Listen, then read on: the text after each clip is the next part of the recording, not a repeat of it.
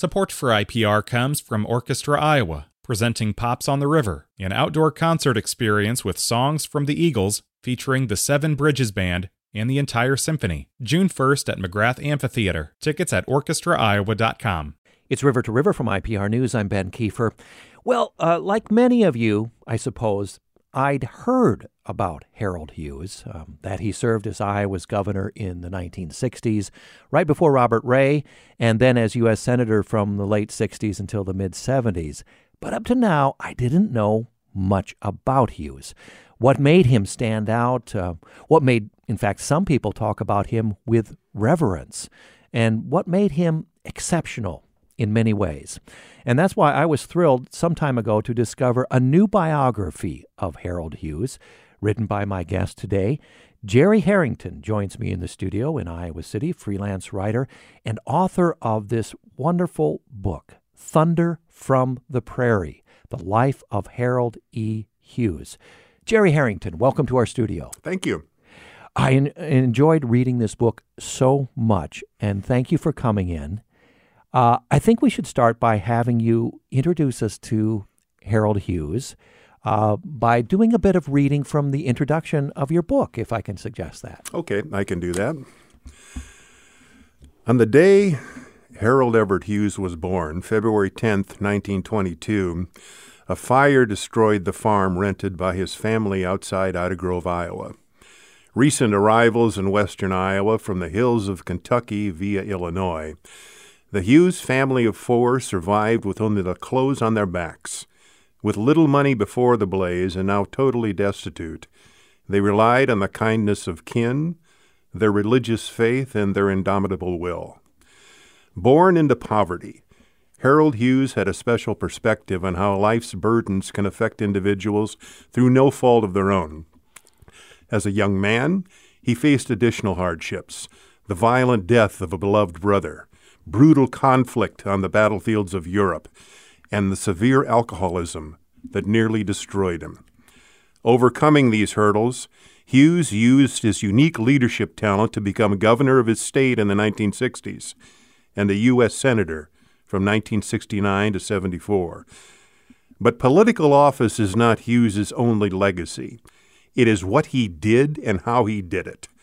As governor, he led a reform of state government with a dynamism not seen in decades, modernizing it to accommodate mid 20th century needs. As a single term senator, Hughes vigorously raised the issue of alcoholism as a disease to the national level, spearheading the first federal programs to aid sufferers. He was a relentless critic of the Vietnam War and American military deception. As a politician, Hughes was an inspirational leader who fearlessly addressed controversial issues. His captivating presence on the national stage compelled supporters to initiate a presidential campaign on his behalf, only to have Hughes end it. Hughes was a man of unusual candor and directness, but it was how he expressed himself that so impressed people. He was a large, six foot three, 230 pound, handsome man gifted with a deep, booming voice, and his speeches could bring vast crowds to tears as he expressed compassion for the less fortunate. He spoke eloquently about the suffering of others, applying in one writer's words, quote, the compassion of one who was known and overcome despair, Residing within this individual was an uneasy soul of immense contradictions. Hughes was a recovered alcoholic who fought to expand legal liquor sales in Iowa, a college dropout who could easily discourse with intellectuals, a sincere Christian who swore like a vulgar stable hand, and an ambitious politician who walked away from political power to follow his own inner calling. This is the individual born on that day of flames in western Iowa in 1922. But fire may not be the best image to mark this man. Perhaps a better one is thunder, a deep rumbling sound heralding the passion of an Old Testament God. This metaphor, thunder from the prairie, illustrates Harold Hughes, a man of weight and depth, who dramatically impacted countless lives, moved others to take productive action, and made a positive difference in the way we live today. Jerry Herring, Jerry Harrington reading from his biography, Thunder from the Prairie: The Life of Harold E. Hughes. And in that introduction, reading from bits of the introduction there, um, it's uh, I'll, I'll, ask the question anyway because the things you list there, he defies these conventional categories of a politician. But in your words, why did you want to t- tackle this as a project before we get into Harold Hughes' early life growing up in Ida Grove?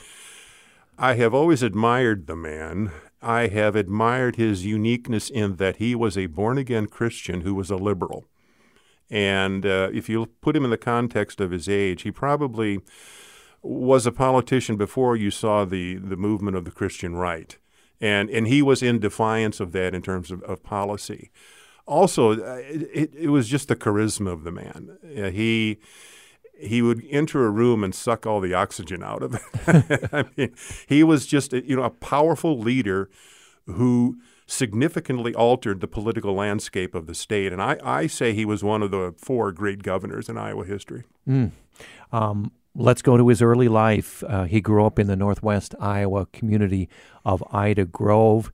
Uh, talk a little bit about that. Grew up in poverty, lived through the Great Depression, had a brother. You mentioned, you know, lost a brother at an early age. And I, I want to take some time to have you talk about your research and your writing about his early life because I'm sure you'll agree it's so fundamental to the politician, the leader he became later in life. Walk us through a little bit of his early life. He was, as I as I stated in my reading, he was born in 1922. A little bit about his parents. They came from the hills of Kentucky, and they migrated out to western Iowa based on uh, letters from a relative that said you can starve slower out here, and. Uh, they were so poor that shortly after their wedding, they drove west to Ida Grove and their car broke down in Bloomington, Illinois. And they had to stay there five years before they could afford to fix their car and go to, to uh, Ida Grove. Uh, he grew up poor, but his mother instilled within him this, this Christian concept of the command of Christ to help your neighbor, mm. to help the downtrodden. And that uh, in talking with Hughes's daughter, uh, Phyllis Hughes Ewing, who is still alive today, um, she really gives his mother uh, credit for instilling that that way of Christian thinking in, into his soul. He uh, grew up a very successful uh, high school student, excelled in in football. Uh, he was first team All State in tuba, and, and was was quite a successful student, uh, and then drafted in, into World War II. Before before that, back to his high school, he he, he and his brother were known as the two pachyderms. Mm-hmm. pachyderms, yeah. another name for an elephant. Yeah, and uh, his older brother Jesse was known as Big Pack, and uh, Harold Hughes was known as Little Pack, if you if there was one. And he he uh, kept the nickname Pack the rest of his life. Mm. And he lost that older brother. He did. Um, Jesse was going to be drafted uh, into the war, uh, into the service, and they went on a celebration around Storm Lake uh, with a group of other uh, students. They they uh, drove off a bridge and drowned. All four of them in the car, and it was a devastating loss to, to Harold because it, mm-hmm. the two were were very very close, and obviously a family of four, they were very close. Yeah, and so to to place this on a timeline, this is just before the outbreak of World War II. Right. Mm-hmm. Right. Mm-hmm. Right. And, and and before that as well, had he met his future wife, Eva? He did. Um, I somewhere he he met her and they got married before Hughes uh, was drafted into World War II. And you you talked about the poverty he grew up in. Her family was even more impoverished. Yeah, she grew up in a, in a household uh, without a father who died a, when she was very young and uh, he was told his daughter Phyllis, you know, we grew up poor, but your mother really grew up poor. Mm-hmm. And they ha- they almost had to. I think they lived off the uh, the charity of relatives and neighbors. Mm-hmm. Um, very interesting parts of your book, uh, talking about his training at the start of uh, uh, the Second World War. Um, we want to hear a little bit of audio from him reflecting on that in just a moment. Uh, but but I want to have you talk a little bit about um, his service before we hear his reflection, because again, here, uh, so formative in his later life. um, uh, because of the the horrific experiences he had uh, in Sicily, in Italy during in combat. There is absolutely no doubt Harold Hughes saw the hell of war. Uh, he was part of the contingency of troops that left North Africa and invaded Sicily.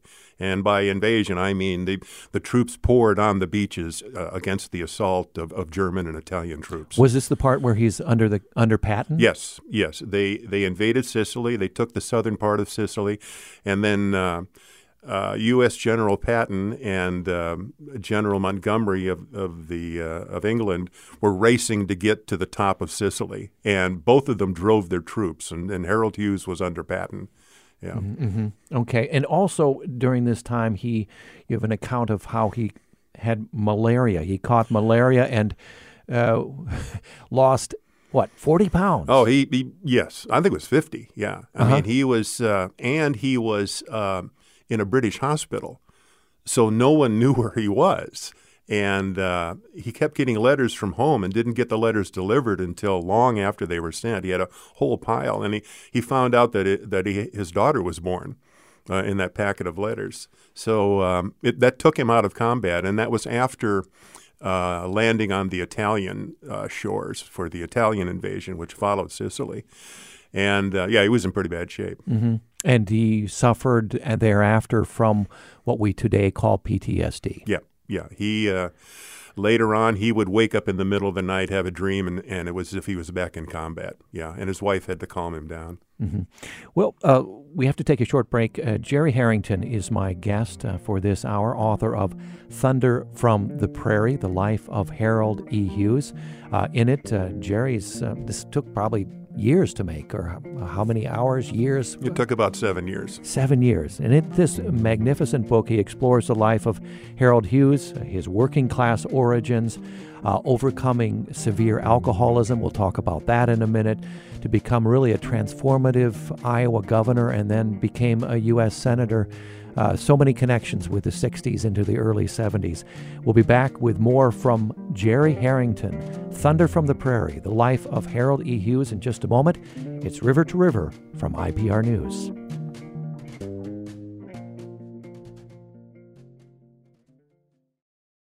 Support for IPR comes from Orchestra Iowa, presenting Pops on the River, an outdoor concert experience with songs from the Eagles featuring the Seven Bridges Band and the entire symphony. June 1st at McGrath Amphitheater. Tickets at orchestraiowa.com. This December, IPR is heading to the magical Christmas markets in Germany and Austria. Save $400 by signing up before June 11th at ipr.org/travel. Don't wait. Tickets are limited. Back with more of River to River from IPR News. I'm Ben Kiefer. Jerry Harrington, my guest author of Thunder from the Prairie, The Life of Harold E. Hughes. Um, before the break, uh, Jerry, we talked uh, about uh, Harold Hughes serving in World War II. Uh, he uh, participated in the invasions both of Sicily and, and Italy. Um, he started training in 1943. Uh, he was under his group of, he was under Patton, so to speak, involved in some horrible a, really horrible friendly fire yes. incident that killed hundreds of paratroopers. I've read a lot of history about World War II. I'd not heard about this horrific accident. Well, it's nothing to be proud of. Yeah, they uh, when the troops hit the shore, uh, there were paratroopers coming in, and the U.S. troops did not know they were Americans, and they fired on them. Several hundred died. Yeah, yeah, yeah. and he was he was part of that. Yeah. So let's listen to a little bit um, uh, of Hughes' reflection. This is a, a clip from uh, courtesy of uh, Iowa PBS, uh, their series on the governors of Iowa. Really do check that out. Um, it's it's a great series. This one focusing, of course, on Harold Hughes, uh, reflections of Harold Hughes um, of his combat during World War II. Let's listen. I was a soldier in World War II. I was a Browning automatic rifleman. I wasn't an officer. I was a private. I saw a lot of combat. I was a combat soldier. I was attached to the 16th Infantry of the 1st Division. I was attached to the American Rangers in Sicily, the British Commandos in Italy. I was a part of an outfit that was used for firepower support for assault troops. that clip from Governors of Iowa on Iowa PBS. Um, he was sent back to the States. We talked about that bout of severe malaria nearly killed him. Uh, he was uh, he wound up back in the states just before D-Day. Yeah, yeah. In fact, he crossed the Atlantic as the D-Day invasion was going on. Yeah. Mm-hmm. So when he came back to stateside here, how did he pick up his life? What did he do then? Well, he had to serve in the military a little bit longer, um, and uh, several times he was uh, jailed for uh, drunkenness. But eventually, he left the military, came back to Ida Grove. Um, he started a year at the University of Iowa on the football scholarship. And then, uh, but it was during that time that uh, he decided he'd rather be back home in, in Ida Grove and uh, got involved in the trucking industry. Um, and there was a single trucker in, in Ida Grove that hired him, and he began going back and forth to Chicago, for instance, uh, hauling on animals and, and coming back with, with other materials. And um, so that was his profession for mm-hmm. a number of years. Mm-hmm. Uh, you mentioned his his drinking, which became, um, you know, he he w- changed the way our society viewed alcoholism. That's not too big a statement, is it? No, it's not. No, it's not. I think that's absolutely true. Uh, he started drinking in high school, and it continued on. It continued on while he was in the military. It continued on uh, during his time back in Ida Grove, and uh, he had uh, the type of alcoholism where you can take a single drink and then you'll come to three days later with no idea of what you've done those past three days. It did get to us, and, and he tried to quit countless numbers of times. Uh, he had a number of friends that helped him out in Ida Grove, um, but it didn't come to a real. And, and he said uh, the last time in the story goes, and he told Look magazine this later when they did a story on him, that the last drink he took was in a uh, after a three day binge, and he ended up in Des Moines not knowing where he was. Um, that's a little bit disingenuous because later on in his memoirs, he describes how he uh, went out one night, told his wife he'd be back. It was a business meeting he uh, was with these individuals and they said, Well, let's celebrate the success of our meeting by having a couple drinks. Hughes looked up at the clock. It was 11 o'clock at night.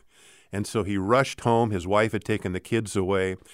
And he went into this despondent depression. Uh, so much so that he took out a, a rifle, put shells in it, and was going to commit suicide.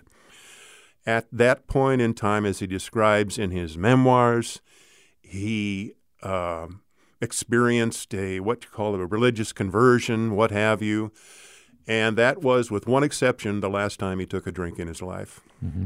Let's hear a little bit more of audio um, to, to, complement this conversation from the PBS series Governors of Iowa. Uh, on this very point, Jerry, um, his alcohol uh, addiction so bad, he considered suicide. It was at that point that he says he found God. I committed my life to God for whatever direction God would give me in it, and I meant it. For me to drink was to die. The only way I could live was without it. I had messed up my life. I had hurt the people that I loved the most. I didn't run around telling people that I'd made this sort of a commitment. My life was suddenly revolutionarily changed, but I did make it in my soul, my heart. And I tried to follow that commitment over the years. In the middle 50s, I for two years, uh, took correspondence courses with the thought and idea of entering uh, the ministry. So, a real turning point, too, you mentioned the family. Eva, his uh, wife, and kids were terrified of him at some points. There were times when he would come home and he'd find his kids huddling behind a door in fear of him. Yeah. yeah. And, yeah. and she moved, a critical point, she moved to have him committed to an asylum. Yes, yes. And he had to go to a county board and plead uh, to be with his family to avoid this. Um, it was, yeah, it was a bad situation that he mm-hmm. overcame by himself. I mean, ultimately, he had friends and and certainly his family, but he he had severe problems with alcohol. Yeah. So not this this phrase. I think you use it in the book. Not a happy drunk. No. Oh no, no. He would uh, he would never really enjoy the taste of alcohol he described, but it was the sensation of it. Um, he felt a little bit freer around girls, you know, and, and, but no, no, it was not a pleasure to him at all. Mm-hmm. And after that, uh, what made him not cover it up? So many uh, who uh, suffer from alcoholism uh, do cover it up. Uh, for understandable reasons, he did not. No, he didn't. No, he didn't. Well, what for one thing, he was so well known in the Ida Grove area that he couldn't cover uh, his his past alcoholism up. Um, and uh, so, I mean, there was just, just public people that knew about it. Yeah. Mm-hmm. And, and he didn't bring it up and brag about the fact that he was a recovered alcoholic, but he, when the questions came up, he addressed it. Mm-hmm. Mm-hmm. Um, Jerry Harrington, author of Thunder from the Prairie, The Life of Harold E. Hughes. Um, uh, Harold Hughes, uh, governor uh, for several terms in Iowa. It's interesting. Something I learned here Iowa had two year terms for yep. its governors back in the 60s, then went on uh, to successfully uh, win a term in the U.S. Senate in the late 60s, serving into the mid 1970s. We're getting ahead of ourselves here. I want to go back, Jerry, uh, to the beginning of his political career. You mentioned uh, he was a trucker, and then uh, explain how that dovetailed into organizing independent truckers, what he saw there, and how he discovered him in himself these tremendous leadership skills. He uh, discovered that independent truckers were getting the, the bad end of the stick through the state commerce commissions. There were the trucking organizations, the corporations, and uh, they tended to get more favorable rulings from the State Commerce Commission, which was at that time consisting of three statewide elected individuals. And uh, he organized the truckers around Ida County, around the independent truckers, then a larger group in western Iowa. And finally, he took it upon himself to organize truckers throughout Iowa who were independent and do things like pool money for insurance, uh, lobby the state government, and um, act on their behalf. And in, and in this sense, he really started to establish his speaking ability, his leadership ability, the contacts he had throughout Iowa. Also, he had contacts in um, Alcoholics Anonymous organizations throughout Iowa. He'd travel, he'd go to meetings, he'd go to, he in the soundbite, he referred to being a lay minister. He was a lay minister at the Methodist Church. So he initiated these contacts, these organizations, and he didn't know it, but he was building up his own political organization. Mm-hmm. Finally, he got to the point where he got a an audience with the governor of Iowa, Herschel Loveless, who was elected in, in 56 and 58 two year terms, and complained about the Commerce Commission. And uh, as a follow up to that, uh, the governor recommended that Harold Hughes run for one of the Commerce Commission posts, mm-hmm. which he did, and he was elected in 1958. And it was, um, if I'm remembering right, an aide to then Governor Loveless, Park Rinard, who played a pivotal role for him after that. Absolutely. The two bound together and uh, became political soulmates the rest of their political lives. Park Rinard was a everything that Harold Hughes was not. He was uh, an, I mean, a, an intellectual with a master's degree from Iowa in creative writing. He was uh, an aide to Grant Wood while Grant Wood was at the University of Iowa. And he was a, a uh, very, very uh, astute political observer. And he saw in Hughes, in this meeting with Governor Loveless, mm-hmm. he saw in Hughes a uh, significant leader, significant charismatic leader, and he described him as being like a fish in, a, uh, like a porpoise in a fishbowl, sort of, sort of unorganized, but but could be molded. And he did. Mm-hmm. And, and, part of this story is that Harold Hughes was up to that point then a lifelong Republican. Oh yeah. And uh, tell the story of how he ditched the Republican Party, and that's that's an interesting scene you paint in the book. Well, they may have ditched him. Um, he went to a to a convention, and somehow the credentials were mixed up. He went to a convention as a as a Republican, and they wouldn't let him on the convention floor. So he sat up on the balcony stewing, and that's one reason. Another reason is that he found himself more amenable to the Democratic Party at the time, uh, the late 50s, early 1960s. Uh, the Republicans he saw were uh, a bit too conservative for his activism. And Herschel Loveless said, you know, run for one of these Commerce Commission posts, but you might want to consider changing parties. So uh, he made the decision to run, went to the Ida County Courthouse, and to the wide eyes amazement of the county clerk, changed his party registration. There weren't too many Democrats at the time in Ida County, mm-hmm. um, but that's how he made the change. Talk a little bit about his election to governor in 1962 for the first time. You write that in this run, it was similar to JFK's run for president two years earlier in 1960 when he edged out uh, then Richard Nixon. Yeah. Uh, I think uh, Hughes took a lot from JFK in that he wanted, he took the stand of getting Iowa moving forward again. He saw the Republican establishment as being too conservative, of not uh, accepting modern techniques of government and investment uh, through the state. And um, so uh, that was one part of his campaign. Another part was an issue given to him. The Des Moines Register in June of 1962, the year that he was elected governor, came out with a series of articles showing that the state's liquor by the drink laws were being violated in 66 out of the 99 counties. And when I say that, uh, little background on that liquor could only be purchased at state liquor stores. Only beer could be served in beer taverns, no straight liquor. But it was being violated everywhere.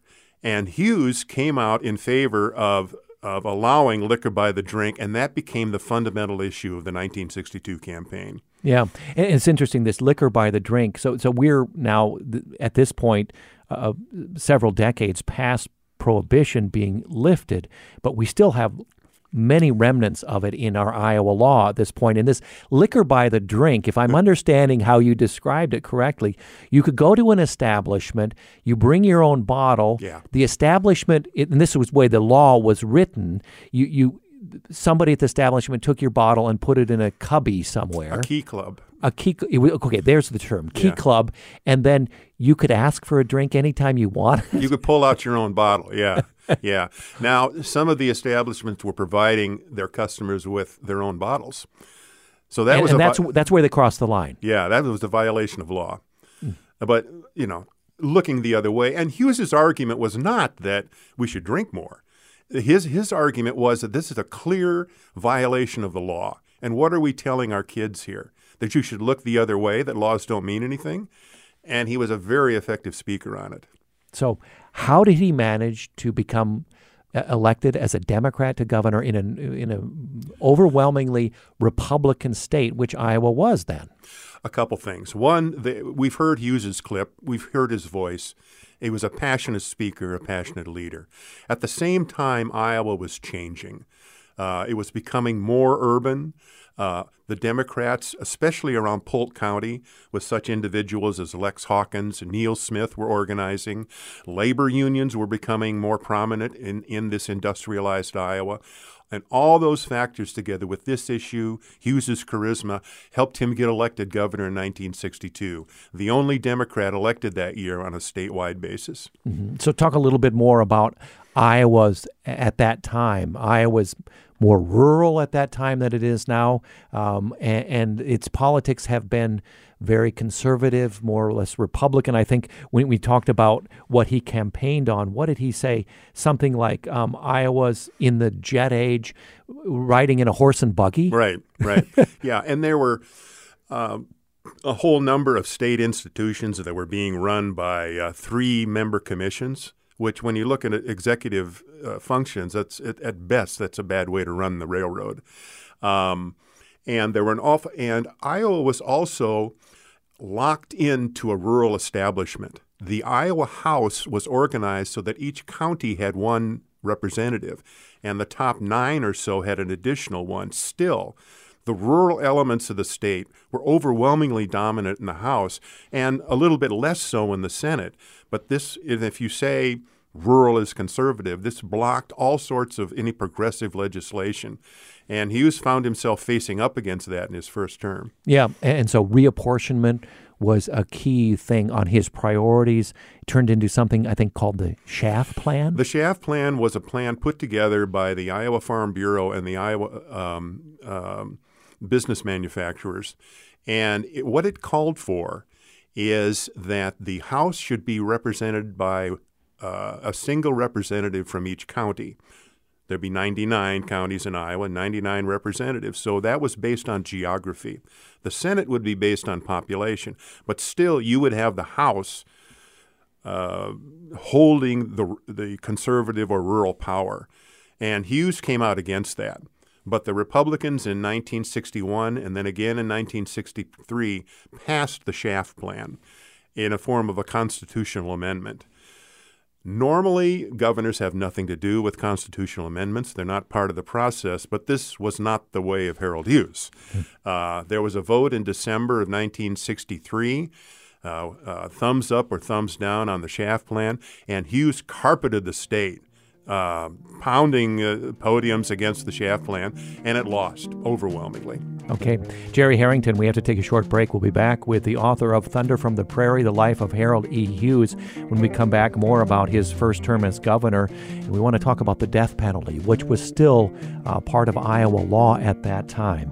Back in just a moment, it's River to River from IPR News.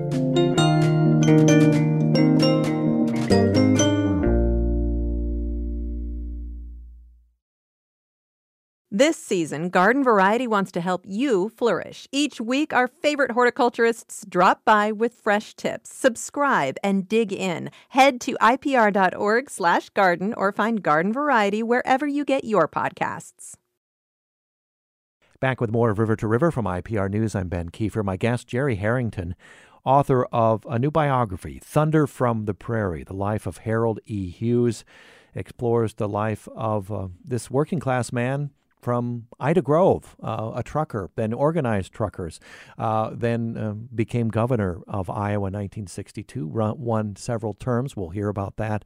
Then later ran for U.S. Senate and became U.S. Uh, Senator from Iowa uh, in 1968. That's uh, still to come yet, but we're still in the governor, his first term as governor, and death, the death penalty is still the law in Iowa then.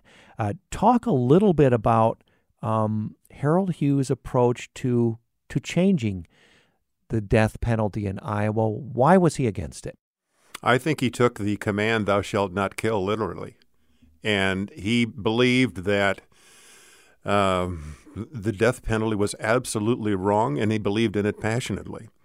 Um, he um, had an instance early on in his career where he, uh, in his career as governor, where he, there was a, a federal uh, prosecution of an Iowan, uh, Victor Feguer, and he was scheduled to be executed. Uh, this was a federal crime because he'd taken his victim across state lines. Uh, the lawyers came to Hughes, the lawyers of this uh, person to be executed, and asked him to see if he could call up John Kennedy, President Kennedy, because only President Kennedy had the right to commute the sentence to a, a life sentence. Uh, Hughes did call up Kennedy, and Kennedy uh, said, Yeah, I'd review it, but ultimately he decided not to change the verdict. Let's listen to a little bit of that conversation, again, taken from the Governors of Iowa series on Iowa PBS. This is from an archive of Kennedy Archive or Hughes Archive, not sure which. But this was, uh, again, in the first months of the Hughes governorship, the, the controversial execution to take place at uh, our state's uh, Fort Madison uh, penitentiary. Um, the the prison hanging was the the method at that point at that point. So Hughes morally opposed to capital punishment, and here he is in part of the call to the President of the United States, uh, John F. Kennedy.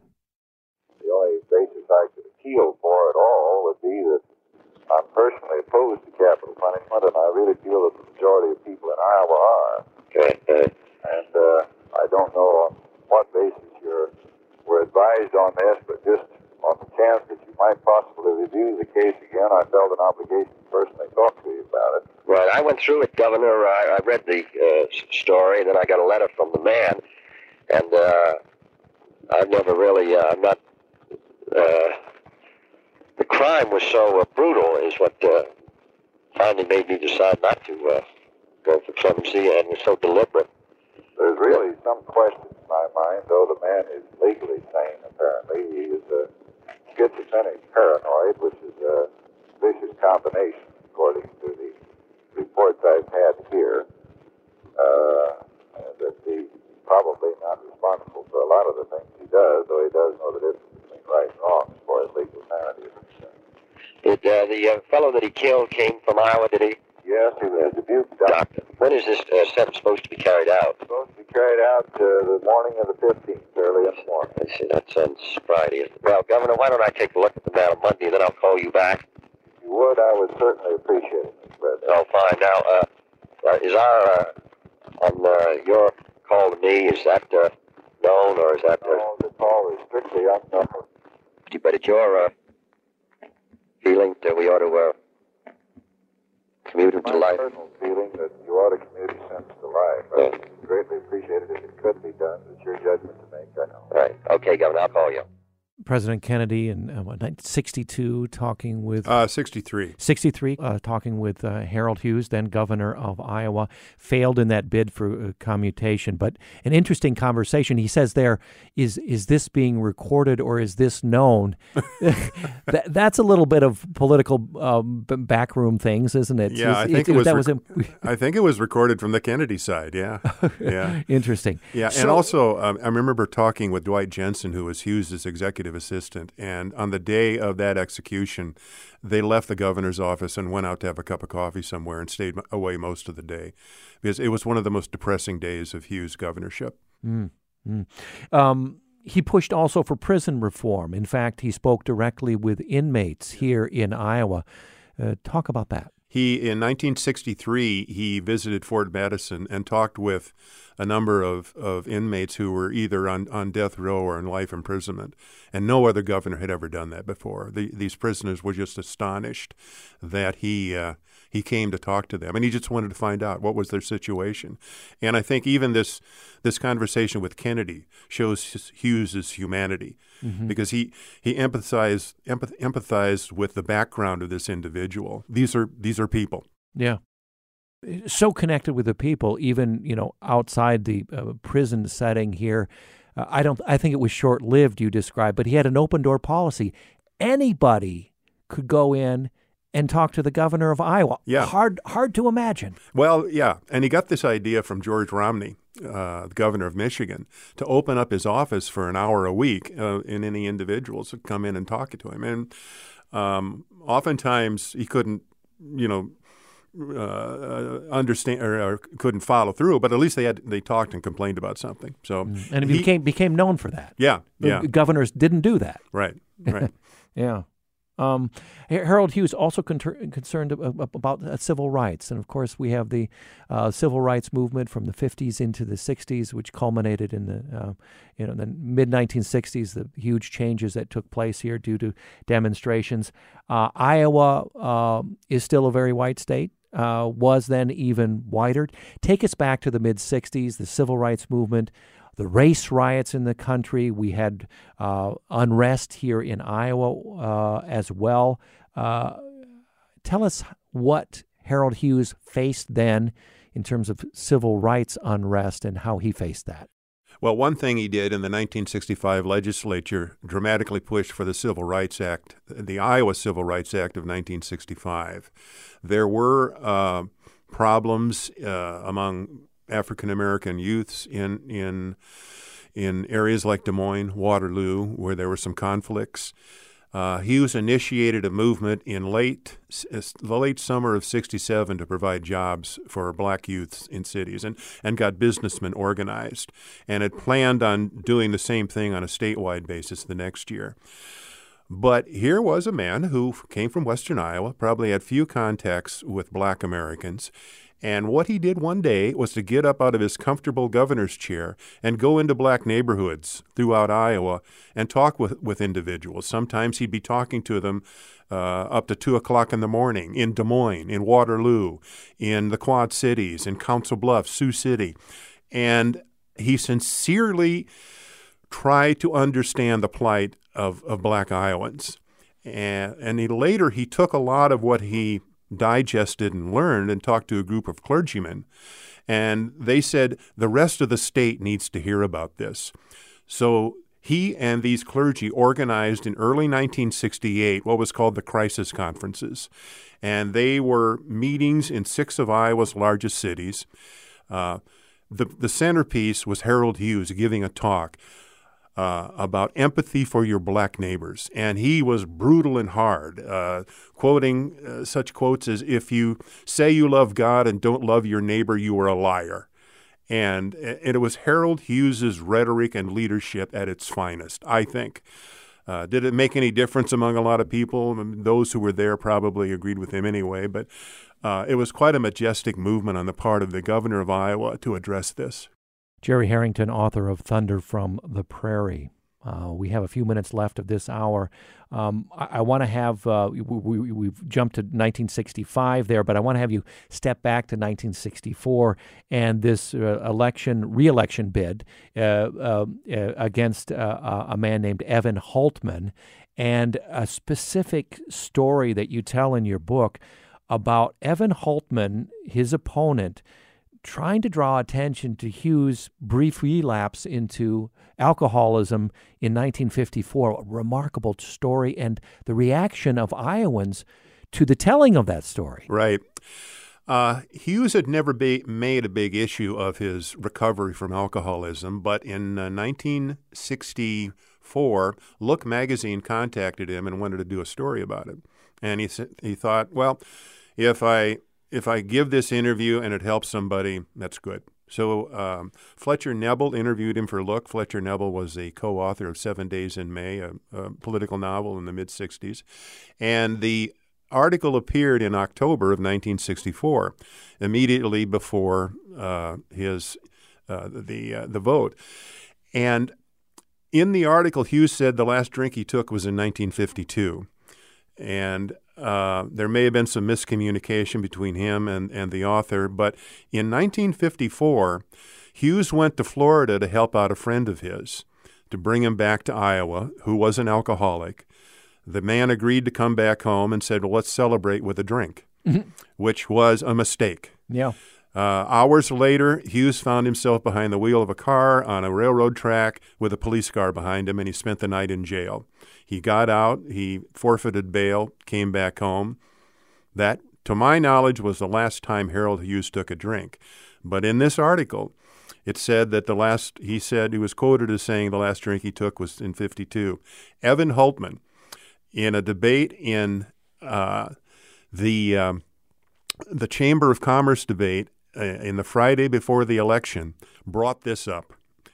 And uh, there was a room full of individuals listening to this. Evan Hultman said, Here you have the governor of Iowa saying 52.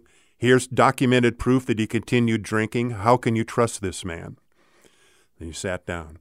Harold Hughes, with his six foot three frame, his uh, 230 pounds, with a voice that could shake rocks, spoke to the those enclosed in the room, and basically knocked the ball out of the park. yes, I am an alcoholic. Yes, I was in Florida. Yes, I was drunk. And yes, I went to jail. It is bad enough that I have to suffer from this, but my family and al- have suffered from alcoholism. And with the help of God, till the day I die, I will never take another drink. Can, can we talk about the real issues of this campaign? And the crowd rose in a standing ovation. And several days later, Harold Hughes was reelected governor of Iowa by the largest margin in state history. Even a larger margin than the very popular president, LBJ. And we have some archive uh, from the PBS series Governors of Iowa that is this uh, uh, uh conversation uh, that uh, is recorded between Harold Hughes and LBJ, sort of celebrating the election results of 1964. And Harold Hughes does bring out the fact in this clip that he actually won a higher percentage than LBJ in Iowa. Yeah, and both of them, both of them are way up there too. Yeah. Okay, l- let's listen to this clip. Well, congratulations to you, sir, on a tremendous victory. I think you John Connally, two of the best governors in America. Now, how, how'd you come out out there? What are the results? Did you clean out that damn Republican mean delegation that up there in the House of Representatives that uh, harasses me all the time? I think we took every damn one of them out. We got uh, five of them for sure, and I believe we got the other two. I think we got all seven seats, Mr. President. What happened to me in Iowa? You carried by, I think, around 63%. Good God Almighty. It's, it's just tremendous, sir. And, uh, What percent did you get? well, at the last count, I believe I was one or two over you. I'll be damned. Well, isn't that wonderful? Cleanest sweep that was ever had in this state going You called me in the morning. I want to get rid of that damn Gross that gives us hell every day. You sure we're through with Jensen? Yes, yes, we're through with Jensen. I'm mighty proud of you. Uh, you and John Connally are the best I've got. Well, you're I've very got to get with you, and we've got to build, and we've got to give those people something out there to let them know that we are we're for them. And uh, I want your suggestion. well. I'm certainly any time that you can take the time, I'll be available, Mr. President. All right, sir. Thank you, Governor. Thank you very much. my love you out. Thank you, sir. Good night. remarkable bit of archive, a conversation between then Iowa Governor Harold Hughes and uh, the President uh, Lyndon Johnson, uh, known as uh, LBJ's favorite governor. He was, yeah, yeah, for a number of reasons. The two got along very well in the beginning part of the Johnson administration. Uh, they were cut from the same political ideology. They were both uh, forceful leaders, Large Uh, men, both imposing yeah, men. Yeah, both outdoorsmen. So Yeah, yeah, they had yeah. a lot in common. Yeah. Yeah, we have just a couple minutes here, and and w- I can see we have so much more to talk about. We're going to have you back in our studio uh, to talk about the years to come. We're about in the mid '60s here, uh, but as a preview of what is yet to come, because we have some of his governorship to talk about, and then his uh, well, he, he wants to leave politics, and is convinced by the brother of JFK, Bobby Kennedy, to get back into politics, run for Senate.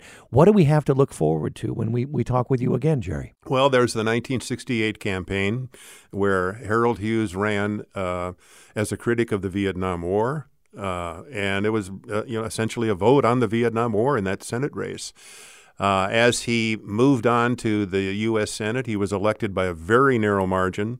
This individual, who had carried the state several times by wide margins, narrowly won the Senate seat, and then went on to initiate, for the first time, federal legislation to aid alcoholics but also he uh, served on the Senate Armed Services Committee and was a severe critic of the Vietnam War, including the discovery of the secret bombings over North Vietnam in 1972, prompted by a native Iowan. Mm-hmm.